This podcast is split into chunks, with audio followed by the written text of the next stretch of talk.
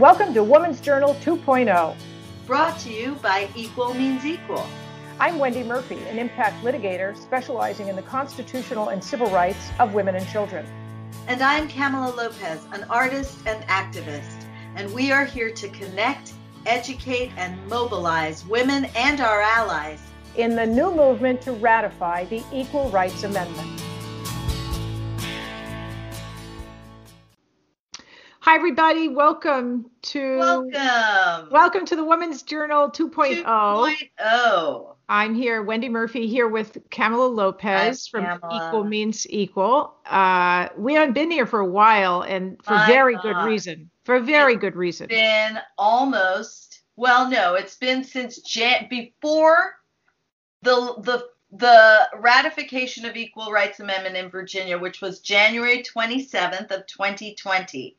So imagine all the craziness that has happened between episode seven and episode eight. Because Yeah, and and eight. and let's be very clear, we had a little bit going on between then and now that You kept think? us kept us quite busy. Yeah, and we should catch people up because it wasn't just COVID, although that certainly contributed to some of our inability to get together and you know kind of prioritize the podcast as opposed to Oh, to but we've been getting Staying healthy. together because uh, Attorney General William Barr sent a memorandum opinion letter to the archivist of the United States, um, strongly directing him not to publish the ERA. yeah And Wendy, I tell mean, well- us why that's some bullshit. and and and let's even back up a little bit before that because um you know we at equal means equal have known for years that this day was going to come when we were going to have to file a lawsuit in court to force some government official somewhere to do something to make sure ERA got its place in the in the Constitution as the 28th Amendment and was not uh, waylaid by either a court decision or some government official's stamp of of disapproval. We knew this was going to happen. What we didn't know years ago was exactly how we were going to get waylaid and who was going to interfere with our efforts.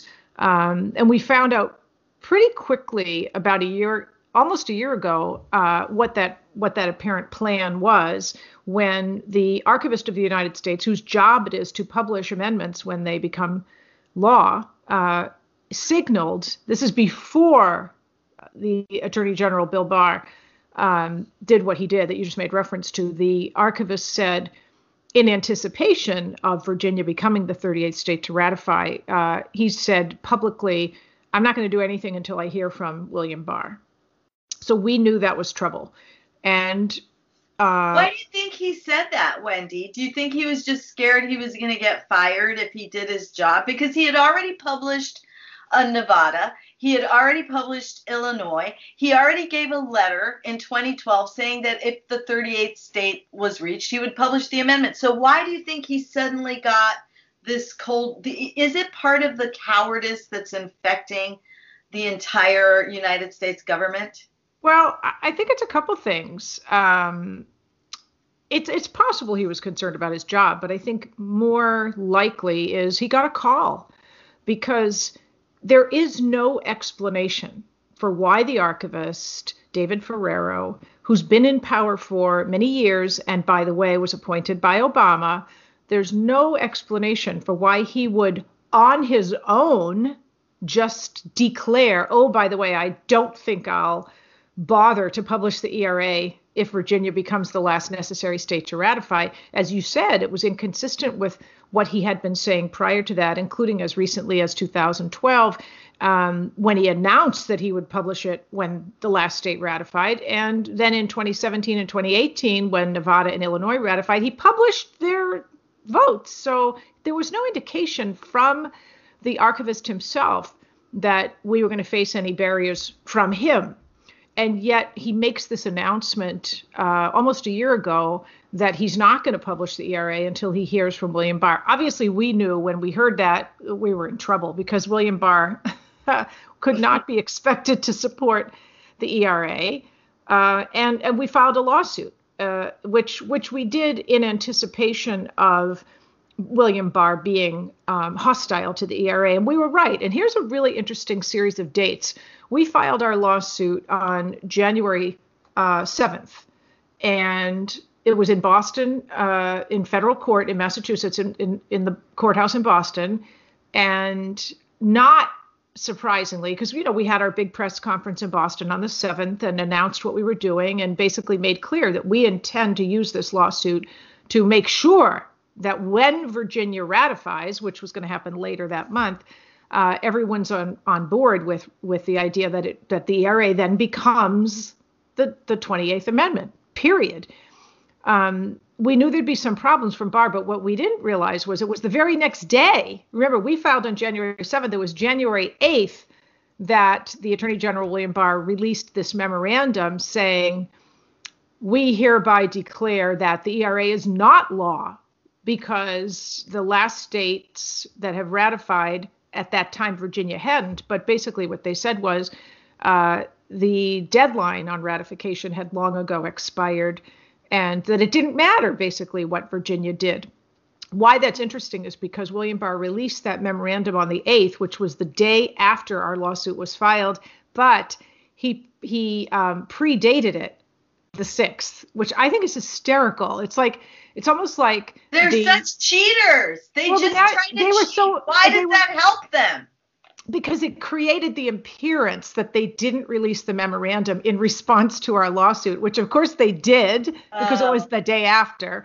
But God forbid they should give please. any um, attention to or validation uh, to our lawsuit. They pretended that it was actually dated January 6th, but it didn't come out until the 8th. And a lot of reporters at that time who reached out to me said, "Why would they? Why would they date a memorandum that they agreed didn't come out until the 8th and when a government release when the government releases something that's the date it gets right? If it's out on the 8th it gets the 8th what they were asking me why would the government put a date that's 2 days earlier than the day it came out? And i said i don't know. Maybe it has something to do with the fact that we just filed our lawsuit yesterday.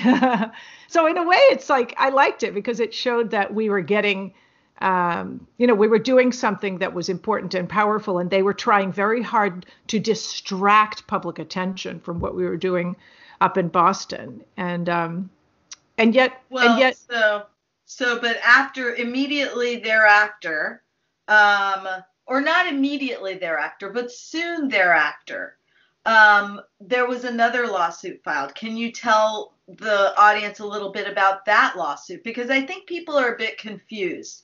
Yeah. Um, and I just want to say there are two lawsuits going on. There's our lawsuit, which was filed on January 7th, and there was another lawsuit filed when, Wendy?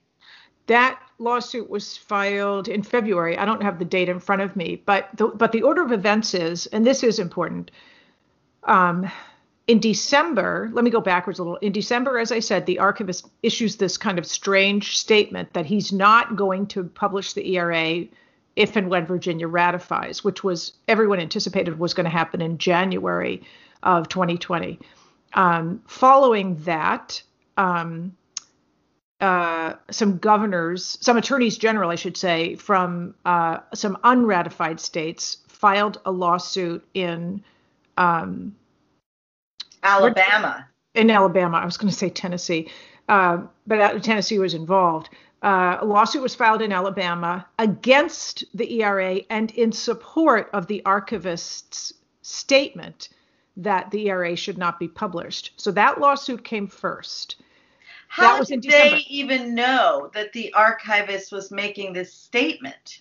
It was a public statement. In December, the archivist said publicly, uh, again, in December of 2019, the archivist issued a statement saying, if and when Virginia ratifies, I will not publish until I hear from the Attorney General of the United States, the Department of Justice. So that came first. The second thing was the lawsuit in Alabama. The next thing that happened was our lawsuit. And our lawsuit was filed in to some extent to to fight back against the Alabama lawsuit because I we were going to be damned if we were going to let anti-ERA attorneys general um, control the issue in a court that was clearly going to be unsympathetic to us, and, um, And we, we know Al- Alabama has not intervene in that ratified. case, correct, Wendy? We tried to intervene in the Alabama case, or No, at we- least make a statement. No, we did. Leanne we did Littrell not. did intervene. Yeah, a different group did did intervene, did try to intervene. They never actually intervened. Um, because there was an interesting question: What do we do with the Alabama suit? Do we participate it? Do we participate in it in a way that would sort of force us to play defense and and let the other side control the issue and have the issue be decided in a hostile jurisdiction? Alabama was not going to be friendly to the ERA, or do we file our own lawsuit in a, in a friendlier jurisdiction in Massachusetts? Um, and um, if anything, worst case scenario, get one good decision against one bad decision. And- that was our strategy. Let's file as fast as we can in Massachusetts so that Alabama isn't in control of the issue. And there did come a question, and it, there came a time when the question was debated should we also intervene in Yes. Alabama? But um, Because I it was think I- going to be so much fun. It is fun in a very weird way. It is fun, um, but uh, there was talk pretty quickly that the Alabama case was uh, was not going to go anywhere for a very good reason, for an interesting legal reason. There wouldn't have been enough what we call controversy between the parties. In other words, because the attorneys general were suing the archivist, but they basically agreed, you don't have a controversy. If if I sue you and we both agree on the result, there's no controversy and So under why, what possessed them to bother doing that? Anticipating that we would be involved on the other side? no no i think that they did it probably in the hope that they could quickly get the judge to rule that the era was dead and they, the archivist shouldn't publish in, and they thought they could do that quickly because they agreed with each other so they could in a sense I know, but it's a nice way to win a law. It's an easy way to win a lawsuit when the other side agrees with you, right? uh, but and they tried to do exactly that, and I'll tell you what happened, which was clever, but it didn't exactly work. They filed papers soon after that lawsuit was filed. They filed papers saying to the judge, since we basically agree with the archivist that the ERA cannot be published and is not valid, we would like the judge, you, Your Honor, to issue an order agreeing with us and forbidding publication of the of the Equal Rights Amendment. Snake. And then and then something funny happened, which was that another uh, a women's rights group inter- filed a motion to intervene this in that lawsuit. Leanne Littrell in Oregon, correct? Yes. Yep. Leanne's group tried to intervene, um, and their point was we we have to intervene because we want to give some va- some voice to the interest that isn't being re- reflected here, which is, is the interest Exactly. of women. We had talked to Leanne about doing that together. We even talked to her husband, who was an attorney. I believe you talked to him too. At And length. we, Yeah. we were all going to do this together, and then suddenly Leanne stopped talking to us. Yeah. It was so weird. It is weird. to her since. It, it was very weird because bizarre. because I I spoke with uh, her husband at length. He's a very influential lawyer from a very influential law firm. They do mostly conservative litigation, which is interesting because it doesn't come across as a feminist law firm at all. But but he promised me that this was something that they felt strongly about, in part because of Leanne, but also this was just an issue they believed in. So I I went along with it and said, okay, let's let's butt into the Alabama lawsuit and see what we can do to at least stop them from getting the court to quickly make a bad decision against the ERA. So when they filed a motion to intervene, by the time they filed a motion to intervene, they had stopped talking to us, which was unfortunate. Um, but I kept monitoring the case, and I and I participated. In I called in to some of the one of the court hearings. The I think it was the only one they had, um, and the judge basically said, uh, "There's no need for me to decide the motion to intervene because it looks like the parties are going to agree with each other that this case should be resolved and dismissed, basically dismissed um, with a ruling by me, the court, uh, agreeing with them, and and and and they sort of try to do that. So the judge uh, now gets a motion asking the court to issue a decision saying both parties agree the ERA is dead and does not have to be uh, published, and um, Leanne's husband's firm made the argument, which was a smart thing to do, that the court couldn't do that. That if both parties agree that they don't disagree, then you don't have a legal controversy, and the court can't just manufacture a ruling. You have to have a so controversy. That would, be, that would basically be turning the court into the Congress. In a way, uh, more yeah, so. Let's just make some laws that we Yeah. want to make. Yeah, that's that's not a bad way to think about it, Cam, because um, that was in a sense what they were asking the court to do. But the judge didn't go for it. The judge said, when the parties agree to dismiss a case, I can't write my own opinion about anything. All I can do is say, okay, you want to dismiss your case? Okay. The court just says, okay. Um, so the court didn't write anything or issue a decision about the ERA, and that was helpful. However, the next thing that happened, or it, and it, this happened actually before the court uh, uh, dismissed the case, um, another lawsuit was filed in federal court in D.C., and that was filed by the attorney generals of Virginia, uh, Illinois, and Nevada. They jointly filed a lawsuit also against the archivist, and their lawsuit was exactly like ours in the sense that they made the same claims, they made the same allegations, and they made the same arguments about the ERA is valid now that Virginia has ratified, um, and the archivist has to publish it because that's what the law says. So once that got filed, the Alabama people, the folks involved in the Alabama case, dismissed that case, and then the anti ERA attorneys general that had filed that case joined in against the attorney generals from um, Virginia, Illinois, and Nevada, and and so they moved basically moved their lawsuit into someone else's lawsuit, uh, joined with the DC case, and opposed uh, what what what they were arguing and made the same points. You know that that the deadline has expired, the ERA is dead, and so forth. And that case is still pending.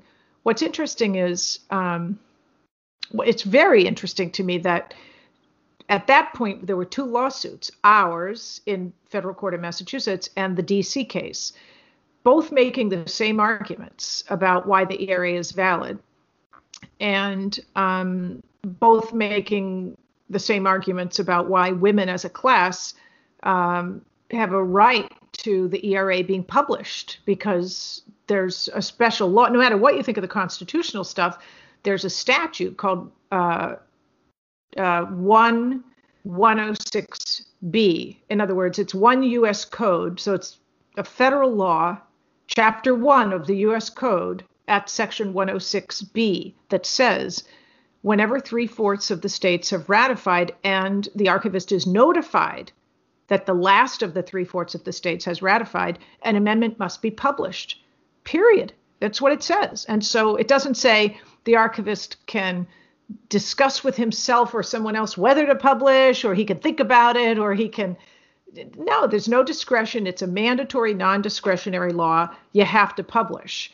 And uh, again so the, the, the lawsuit in dc was exactly like ours and that we said to our judge and they said to their judge it, it, there's no choice. The archivist has to publish period. End of discussion. The archivist has to publish and um, but their case kind of fell off the rails, and I, am not sure why. Their case literally went from, um, you know, all these filings and motions and all this to completely dead in the water. And, you know, there's a lot of speculation about the fact that their case was intended to be political to try to help generate the women's vote to to support Democrats for the November elections. Um, ours, of course, was not at all political. We had no partisan involvement by anybody because we're not politicians, we're not attorneys general. Our lawsuit was filed by Equal Means Equal, um, a women's rights group that focuses exclusively on equality and the ERA. Um, the Yellow Roses, a high school group based in Massachusetts that has the same agenda, just get the ERA done. And then we had a, an individual female who had suffered sex discrimination as a victim of of, of assault, gender based assault. Uh, and she was also a plaintiff in our case, is also a plaintiff in our case, arguing that without ERA in place, she faces an increased risk of violence because she's female. So our case was all about females, filed by females on behalf of females to try to make the point that women as a class have a right to equality under the Constitution. And the ERA is something we've been fighting for for, I don't know, 250 years. And we've done all this hard work. And the archivist promised he would publish, and he just didn't follow through on that promise. And now here we are in limbo with one government official in Washington, D.C., with no discretionary authority to do so, taking the power into his own hands as if he is the king of the world and refusing to publish the ERA that is deeply anti democratic, completely inconsistent with the rule of law, unconstitutional in the most basic and important sense of the word. And, and our lawsuit was all about you've got to be kidding me, make this guy do his job. And what I've noticed though, Wendy, because I recently, um, I want to give a shout out to, to former Senator Russ Feingold for his support of Equal Means Equal and his support of our position um, that ERA is uh, uh, the 28th Amendment and that it needs to be published. Um, one of the things that um, has been going on Wait a minute. Now I'm lost. Get tell tell me what you were just saying that made me think of this. Well, just that uh, you know, women as a class. Oh, a right. what I've been noticing when I've been doing these talks is that the other side, the Solicitor General in the Virginia um, D.C. case, who's a lovely, brilliant woman, Michelle. Um, she always says that their lawsuit is not about women's rights. She said that in their argument she says because they are focused on the issue of the overreach of, of the federal government on states' rights and how that affects the 10th Amendment of the U.S. Constitution. And what bothers me is that here we are on the cusp of something that actually affects women's lives, of potentially changing the lives of the very least of us, the ones suffering the most oppression and discrimination, and the people that are in power of whether that lives or dies, with the exception of us, don't actually seem to understand, understand. the visceral, the visceral nature of this fight. They seem to think it's some abstraction, some states' rights issues, some federal rights issues, some amendatory process issues. And I see a lot of lawyers very involved and entertained in these wonderful intellectual discussions. And then I see how five women are dying every single day at the hands of an intimate partner or spouse. And I see how Latinas are making 44 cents on the dollar. And I see how they're trying to remove birth control access for the entire female population. And I think, oh my gosh, I'm sure your intellectual conversations are fantastic. And please have them at the bar, you know, uh, at your legal conferences. But this is about women and women's lives and women's rights and women's equality and all people's equality. And I don't want it to become a dry dissertation that can easily, as you said, be frittered away. And now we're all focused on why are we all focused on that lawsuit? Well, yeah. That lawsuit is completely controlled by men. The highest level female in that lawsuit is Michelle, and she's not even the top dog in it. Even and, and she's not a plaintiff. She's not a plaintiff. She's just a lawyer. I'm that's saying what that's even what, but, the lawyers. I'm saying the whole thing smacks of the meta problem. And this is what I yeah. found every step of the way is not only are we fighting discrimination, oppression, inequality, but the exact the frame within which we're fighting it is those very things. The everything about it, everything about the atmosphere, the fact that we are having a discussion about women that is not respecting the women in the discussion. Yeah, that yeah, our no, the, voice is sidelined, is well, marginalized, is invisibilized. That is part of the meta of a, a, thing that is going on with this entire thing. Yeah, I mean, I, I, I hear you. I hear you, and I and I do. You know, as you know, I lecture a lot about um, the in, invisibilizing of women because it's a it it occurs in so many different ways, and I do think the structure of their lawsuit is part of that invisibilization um, both because uh, all of the plaintiffs uh, and all of the defendants are men, which is not you know, I did, did it didn't go over my head that it was all men. Of course, they they plopped a female token lawyer to get involved in it because I think they knew the optics were bad. But also, and let me tell you, she's a great lawyer and she's a great person, and and I don't want to besmirch her in any way. But but she's a token. She's a token, and she was plopped in that position on purpose because they knew the optics were bad and that it was wrong to have this be about all these other things and not women. But the reason I, I want to emphasize one thing about this, um, and it and it also highlights why our lawsuit is so different, even though we make all the same arguments, is that um, attorneys general don't actually have authority to speak for women as a class. They can't. So it's not just that they don't, they can't. They don't have standing, they don't have authority. An attorney general is only allowed to sue in the name of the interests of their state. And so they can argue, for example, we have a right to have our our uh, ratification vote recognized. That's an interest that the state has, and they can sue about that. Um, and that's why I think their case has that dry feel to it and doesn't have the passion and the representation of women's voices that it ought to have.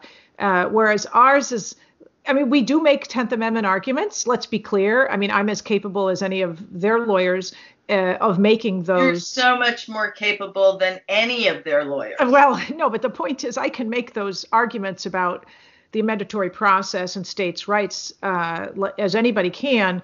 Um, and I do make them because I don't care if the reason we win is because the court eventually decides that the national government should not usurp the equal authority of the states to participate in the amendatory process and and I don't have a problem they, with it Wendy. I just have a problem if that's the focus. No I agree. But what I'm saying is the reason our lawsuit is different and in my view better is because it it has both the impassioned women focused leadership and the, the plaintiffs are all female and it speaks in a female voice about the suffering of females. I mean, our case and our briefs is just filled with all the statistics you could ever want about how much suffering females endure because they are female as a direct result of being subjected to second class citizenship under the 14th Amendment. We go into a lot of detail and they don't at all, which so I find. How come we get dismissed for lack of standing and they don't. Because what is going on? Well, so yeah, so let's let's you know catch people up on exactly what happened with our case, which I think helps to further shine a light on this question of, of invisibilizing that happens all the time to women whenever they try to rise up, whenever they try to give themselves a seat at the table, the chair gets pulled out. And one of the ways the chairs get, the chair gets pulled out is by uh, misuse of the so-called standing doctrine. What does standing mean? It means do you have a right to sue because you've suffered some sort of injury? That's really what standing means. Um, you can go to court and sue as a human being uh, whenever you've suffered an injury that the court recognizes as a, a legitimate legal injury. When we went to court, we said women have suffered an injury because the archivist refused to publish the ERA because of two things. One, at least two things. One is uh, we now have to endure the pain of second class citizenship and, and lack of equal protection of the law uh, under the 14th Amendment because that is our current status. And so long as the archivist refuses to publish the ERA, he is perpetuating that second class status, which exposes us to a higher risk of violence. And the other argument is simply that women as a class um, suffered when the archivist refused to do his job because uh, no one except women as a class stood to gain from him doing his job. So, you know, we're not just suffering more violence, we also suffered the indignity of having this single member of the federal government, the archivist, uh, just take it upon himself to refuse to do his job, knowing full well that if he chose not to publish the ERA, he was going to be hurting a very clear, clearly identified class of people, females. Why are females suffering and no one else because of his refusal to publish the ERA because only in addition in addition all the attorneys general in all the states have not uh, done what they needed to do because they have a two-year window right um, in the equal rights amendment to take a look at their state laws take a look at their policies and see whether um, they are discriminating on the basis of sex yeah. The fact that the archivist put the stall on it means that we're a year behind already. At uh, least, and, yeah. Know, yeah, and that, you know, as you know, many years ago when I came up with that theory about how we were going to get standing in this case, I pointed out um, uh, and and lectured on this many times in Washington and Virginia and you know in so many different places that although the ERA doesn't take effect until two years after the last the last state ratifies, which for us wouldn't be until January, the end of January 2022, the reason there's a two-year delay in the ERA's um, effectiveness and enforceability is precisely so. The states and the federal government officials responsible for laws, regulations, and policies have the time they need to fix laws, regulations, and policies to bring them into compliance with the ERA. Because if they don't bring them into compliance, then in January 2022, lawyers like me are going to run into court and start suing them for having discriminatory laws, regulations, and policies.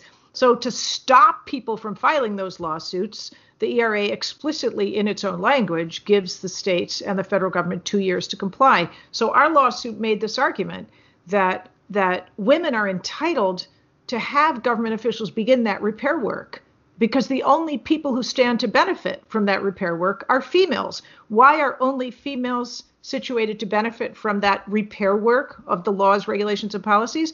Because only females were excluded from the 14th Amendment in 1869. And people forget that sometimes. Like, why are women fighting for equality? What the hell don't they have anyway?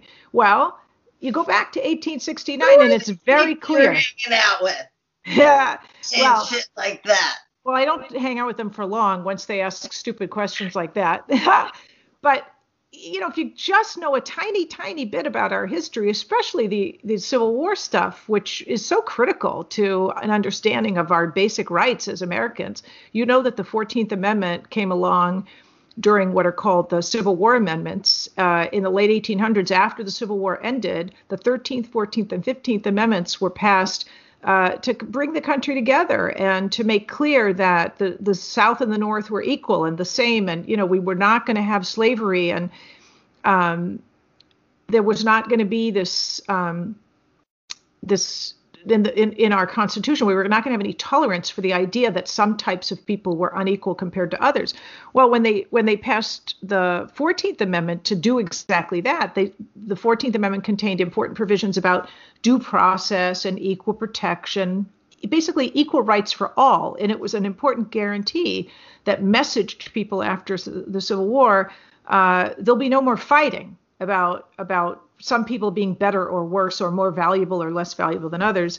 And unfortunately, the 14th Amendment intentionally and quite explicitly excluded women from that promise. And we've been fighting ever since to fix the 14th Amendment. And that's all the ERA does is it points out that women should never have been excluded, but they were. And it's about time, uh, more than 100 years later, that we that we put you know plug that hole make everybody truly equal and stop you know stop complaining about well well what is so bad about being a female in America that that you have to have a special rights called the ERA? We're not asking for special rights. We're just saying fix the damn 14th Amendment so we Let can have basic equal rights, basic due process, basic equal protection.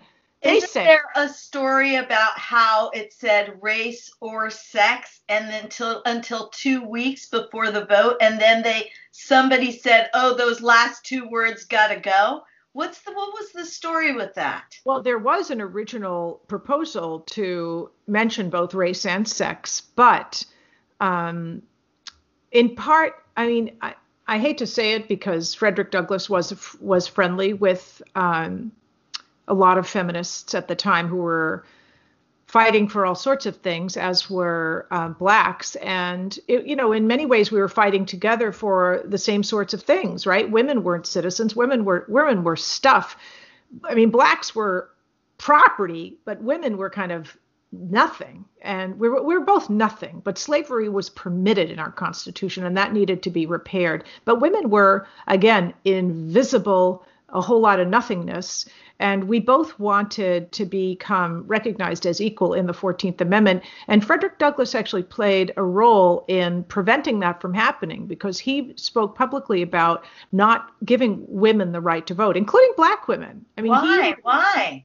Uh, well, I'm sure the pressure was coming from white men, and they were probably trying to make a deal with him because he spoke for a large class of people, and I'm sure I'm sure some of it was just him getting phone calls from politicians saying, if you want blacks to have freedom and if you want blacks to have the right to vote, you have to you have to make clear women that, under that, the bus. That's exactly right. That's the history of the entire world.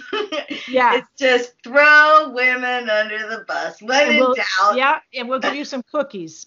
And and you know, I'm sure he didn't agree with that, but he did what he had to do. And then women were were racist in response during suffrage. You know, a lot of white women became very racist in their rhetoric um, and made deals. I think a lot of people talk about uh, how women won the right to vote, and when they eventually did in 1920, as a lot of people know, because we've had so much uh, discussion of that this year in our 100th anniversary, it was all about Tennessee being the last, at that time, 36th state, because we didn't have Alaska or Hawaii yet, but um, uh, Tennessee became the last of the 38th, the last of the three fourths of the states to ratify, and there were all kinds of deals going on in Tennessee. And people talk about how there was one guy whose mother wrote him a note and said, "Be a good boy and support women's suffrage." That's a bunch of bullshit. The real Oh, thing really? is absolute bullshit. The Oh. real reason women got Tennessee and won suffrage is because uh, the the women's the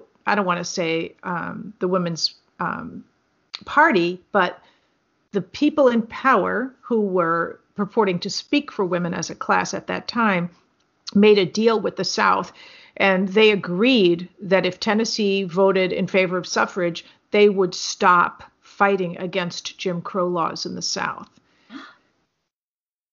And that's how that's, how we got. It's very ugly. It's very ugly. But We're it's all seeing the ripple effects of that now in this ERA fight, where a lot of the women of color that I work with um, have a great deal of suspicion yeah. for the white women that have been at the helm of this movement and have again thrown women of color under the bus. And you know what? Um, I feel like, and, and I've certainly experienced it, Wendy, being in this movement as a woman of color and uh, sort of seen as an interloper. It's highly uncomfortable. Yep. Um, but I feel like we have to just be strong and loud and move the ball forward. Now is not the time to retreat in fear. And I want to bring this up to say that we at Equal Means Equal are launching a campaign on Monday. Uh, on Monday, which will be the 23rd of November of 2020, which is called hashtag publish ERA.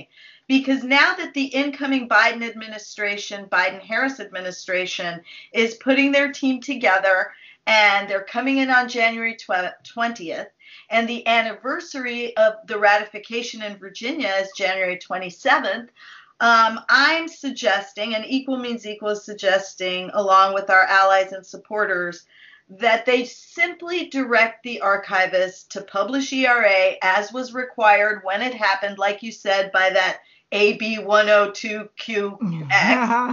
You know, we should get 106B. T-shirts made. you know. 106B. Yeah. 106B, baby do it. So we're we're starting this video uh, pressure campaign to send the entire team, and it's a congratulations, Biden Harris. Congratulations for coming in. We look forward to working with you. The very first thing you can do, simply to acknowledge, respect, and appreciate the support that women and our allies gave you in this last election, is to simply direct the archivist to do his job that he was willing to do, that we have a letter that he would do, et cetera, et cetera. And I think it's a simple phone call. So I um, enlist everyone to make a video. Um, if you go to equalmeansequal.org, you will find a little paragraph there um, of what you should say, which is essentially, hey, Biden Harris, please direct the archivist to publish the Equal Rights Amendment on January 27th. Because, in a way, Wendy, if that happens, Um, does that mean that our lawsuit is essentially done because we won? Right? well, we partly win. If that happens, we partly win, and that would be fantastic. Um, yeah, let me so let me explain a couple things that you that you talked about there. One is uh, this idea that it's very simple for the archivist to just publish. I, I couldn't agree more. It's um, it's a ministerial task.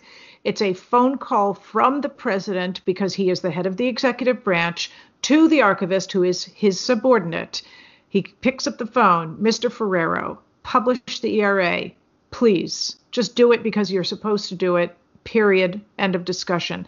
It's not like the Department of Justice or Bill Barr or whoever takes over the Department of Justice can somehow punish David Ferriero. They can't. Even though the, the we know that uh, that William Barr's office issued an opinion letter saying Ferriero should not publish the ERA because of the deadline, um, that does not have any power whatsoever over the authority of the President of the United States to pick up the phone and tell a subordinate in the executive branch to do his damn job. So that's what we're calling for. It's very simple. Now, let me add a caveat. Just because the archivist publishes the ERA doesn't mean it becomes automatically valid. Now, to me, it does create a presumption of validity because once something is published in the law books, uh, people have a right to see it use it and enforce it as valid. But but make no mistake, our anti-ERA opponents will run into court in a hot minute and try to get judges in hostile jurisdictions, especially in the South, to issue injunctions and other kinds of orders um, forbidding the states and or the national government officials from enforcing the ERA or as we talked about earlier beginning that process of changing laws, regulations, and policies that are sex discriminatory in nature. So it's not Do like. Do you really think there's going to be a landslide of injunction, injunctions of anti-equality morons that are going to file all these things? What, yes. What, they have nothing better to do? Why yes. they bother? Because they don't want women to have equality. And the, the, the states where this will happen will be the states that have continued to refuse to ratify, and they're almost entirely in the South. They'll absolutely do it, 100%, just like they did a year ago when they went to court to try to win a judge's order um, telling the archivist not to publish. I mean, yes, there's a lot of anti-ERA sentiment in this country. It's mostly in the South, and uh, it's sad but true that they will they will use the politics of this election and the hostility um, in particular to probably go to court over any damn thing they can that is anti-equality because that you know there's a really bad ideological gap in this country with some people saying equality is is is bad for us and obviously a vast majority of people saying it's about as American as red, white, and blue that we all should have the same rights. Duh. Um, so I, I, do think that it's simple, and I I am I, am a little worried that we haven't already heard from the Biden-Harris campaign that they support the ERA or plan to do anything about it. No, we have because I looked up and and I'm I'm really excited to say that that that I can read you something that they put on their website. Um, they said they said on uh, joebiden.com backslash women's agenda, they say, now that Virginia has become the 38th state to ratify the ERA, Biden will proudly advocate for Congress to recognize that the three fourths of the states have ratified the amendment and take action so our Constitution makes clear that any government related discrimination against women is unconstitutional. So that's a bunch of bu- that's a bunch of buzzwords and it's not even remotely good enough. Come on, let's be honest. That agenda has been in place for months and when it came out I was very very critical of it because it doesn't say anything of meaning. First of all, to say Biden's women's agenda is going to make the ERA a, real, a reality because he's going to ask Congress to vote to approve it. Two problems with that. One, we don't necessarily agree that Congress has to approve the ERA. So why would Biden concede that point? we have made the argument, and I think it's a reasonable one, that it's the courts that ultimately decide whether an amendment is valid. The courts are the highest authority of the three branches of government. The courts always, from the beginning of our country, the courts have determined um, what the Constitution means and and whether it has been amended correctly. It's always been the role of the judicial branch of government. So I completely disagree with Joe Biden's statement there that he needs to go to Congress to get Congress to issue some kind of approval of the ERA. That's not correct. That is not correct.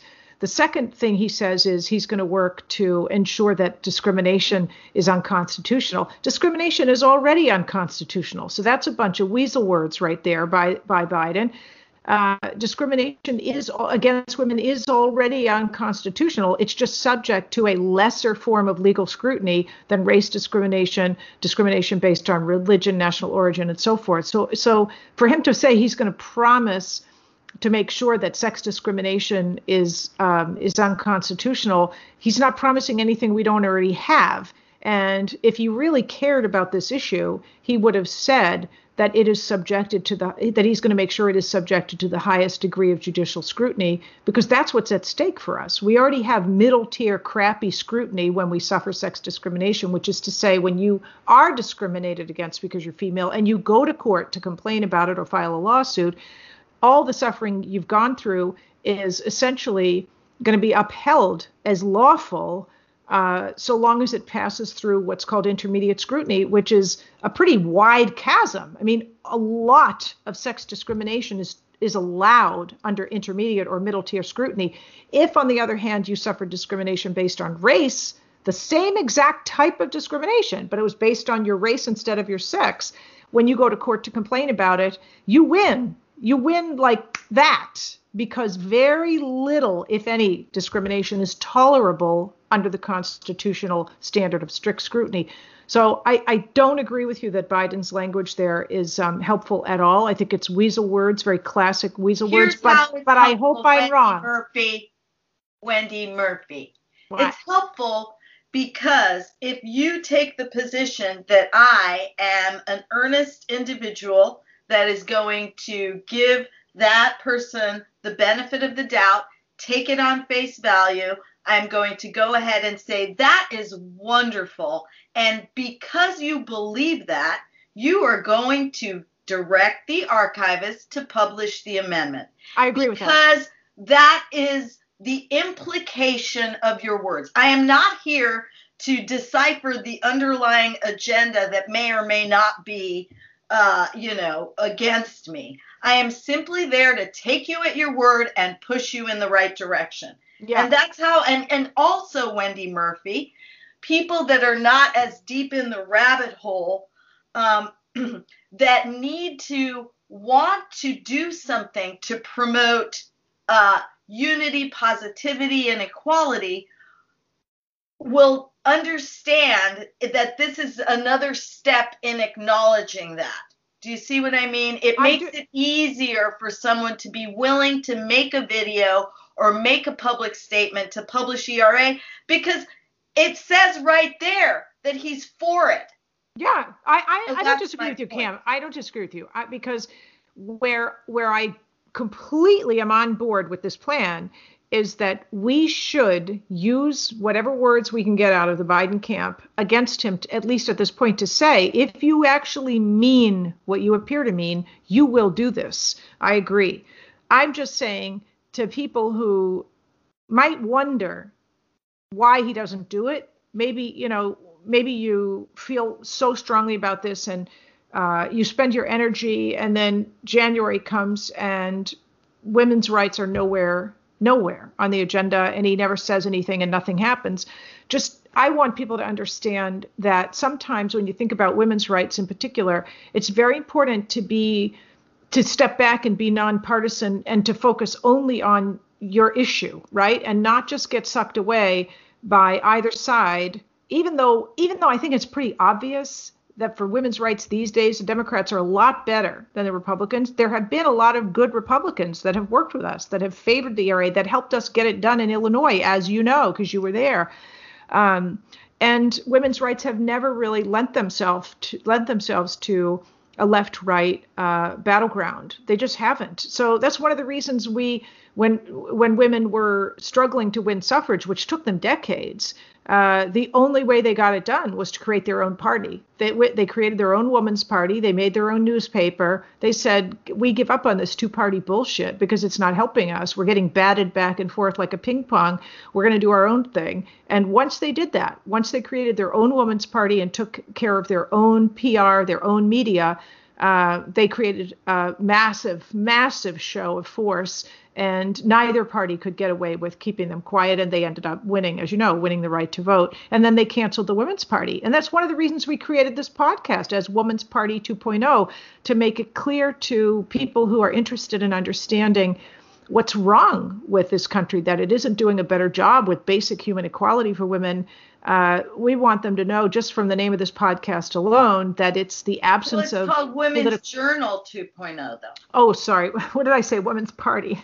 the Women's Journal 2.0 was a newspaper. Women's Journal was a new, was the newspaper the Women's Party itself created way back when to make sure that that suffrage became a reality.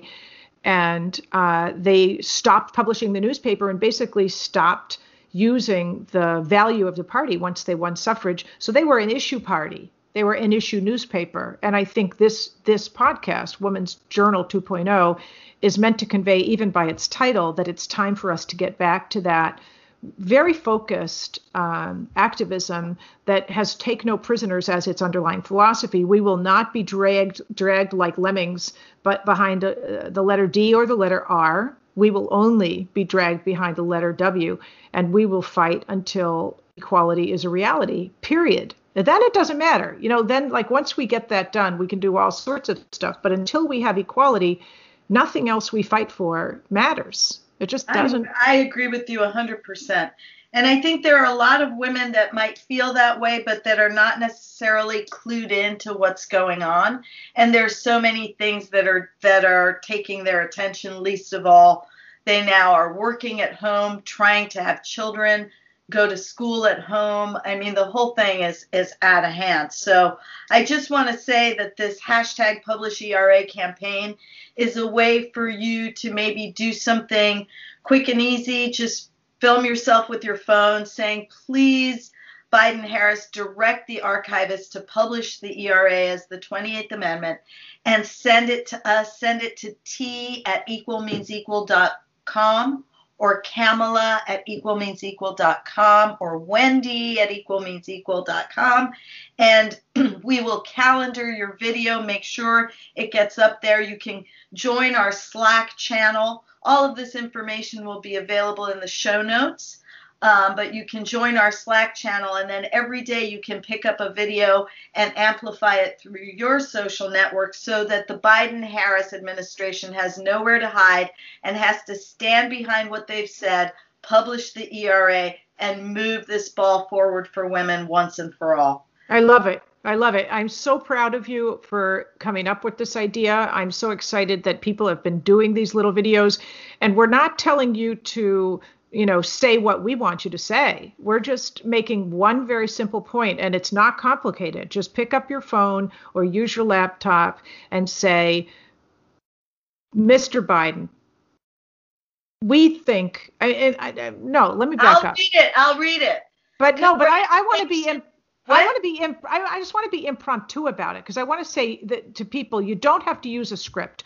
Just use your heart and use your common sense. Important, It's important to use the phraseology direct the yes. archivist of the United States to publish the Equal Rights Amendment as the 28th Amendment to the United States Constitution. Yes, yes. However, on else, January 27th however else you do your videos, I just want to be clear to our listeners, however else you do your videos, you can use any language you want. You can say, I'm Mary Jones from Utah, and I just want to make one request of you, President Biden and Vice President Harris. Please, please, all you have to do is make a phone call to the Archivist of the United States tell him to publish the Equal Rights Amendment as the 28th Amendment to the United States Constitution.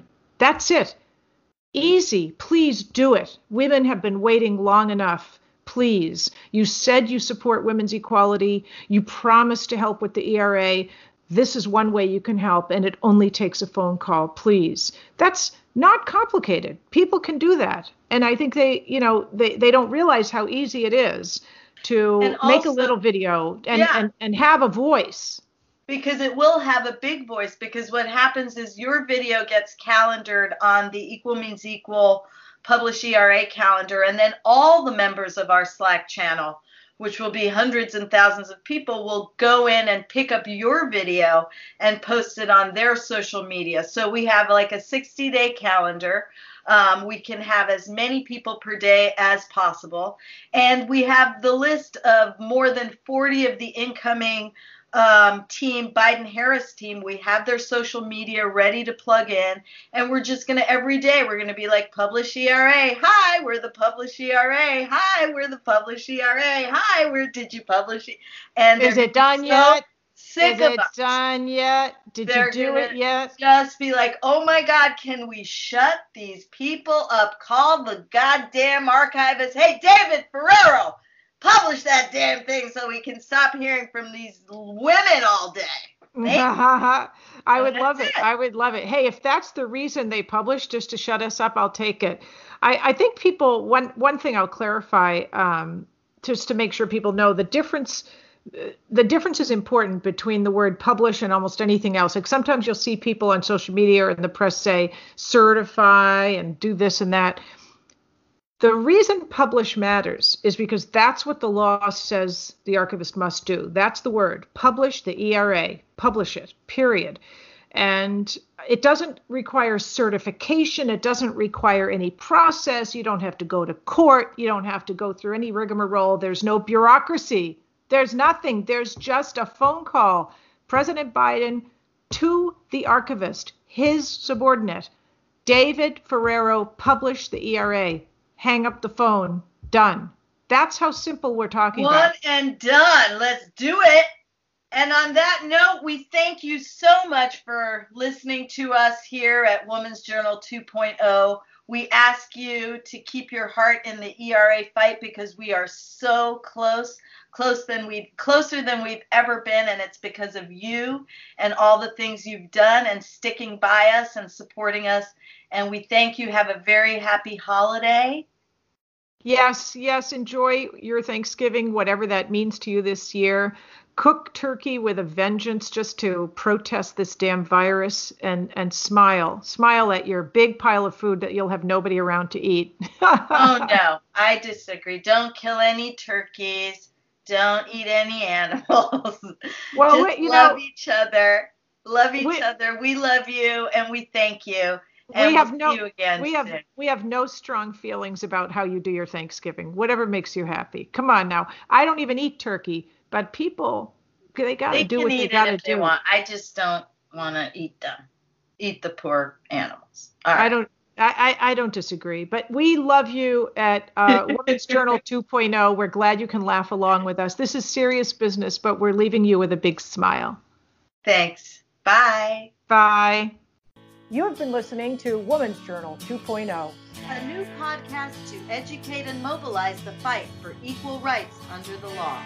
Produced by Grant Murphy. Please subscribe, share with your networks, and help build support for the ERA. To learn more and join the fight, go to equalmeansequal.org and sign up for our newsletter. And follow Wendy Murphy on Twitter at WMurphyLaw. Thank you. See you next time.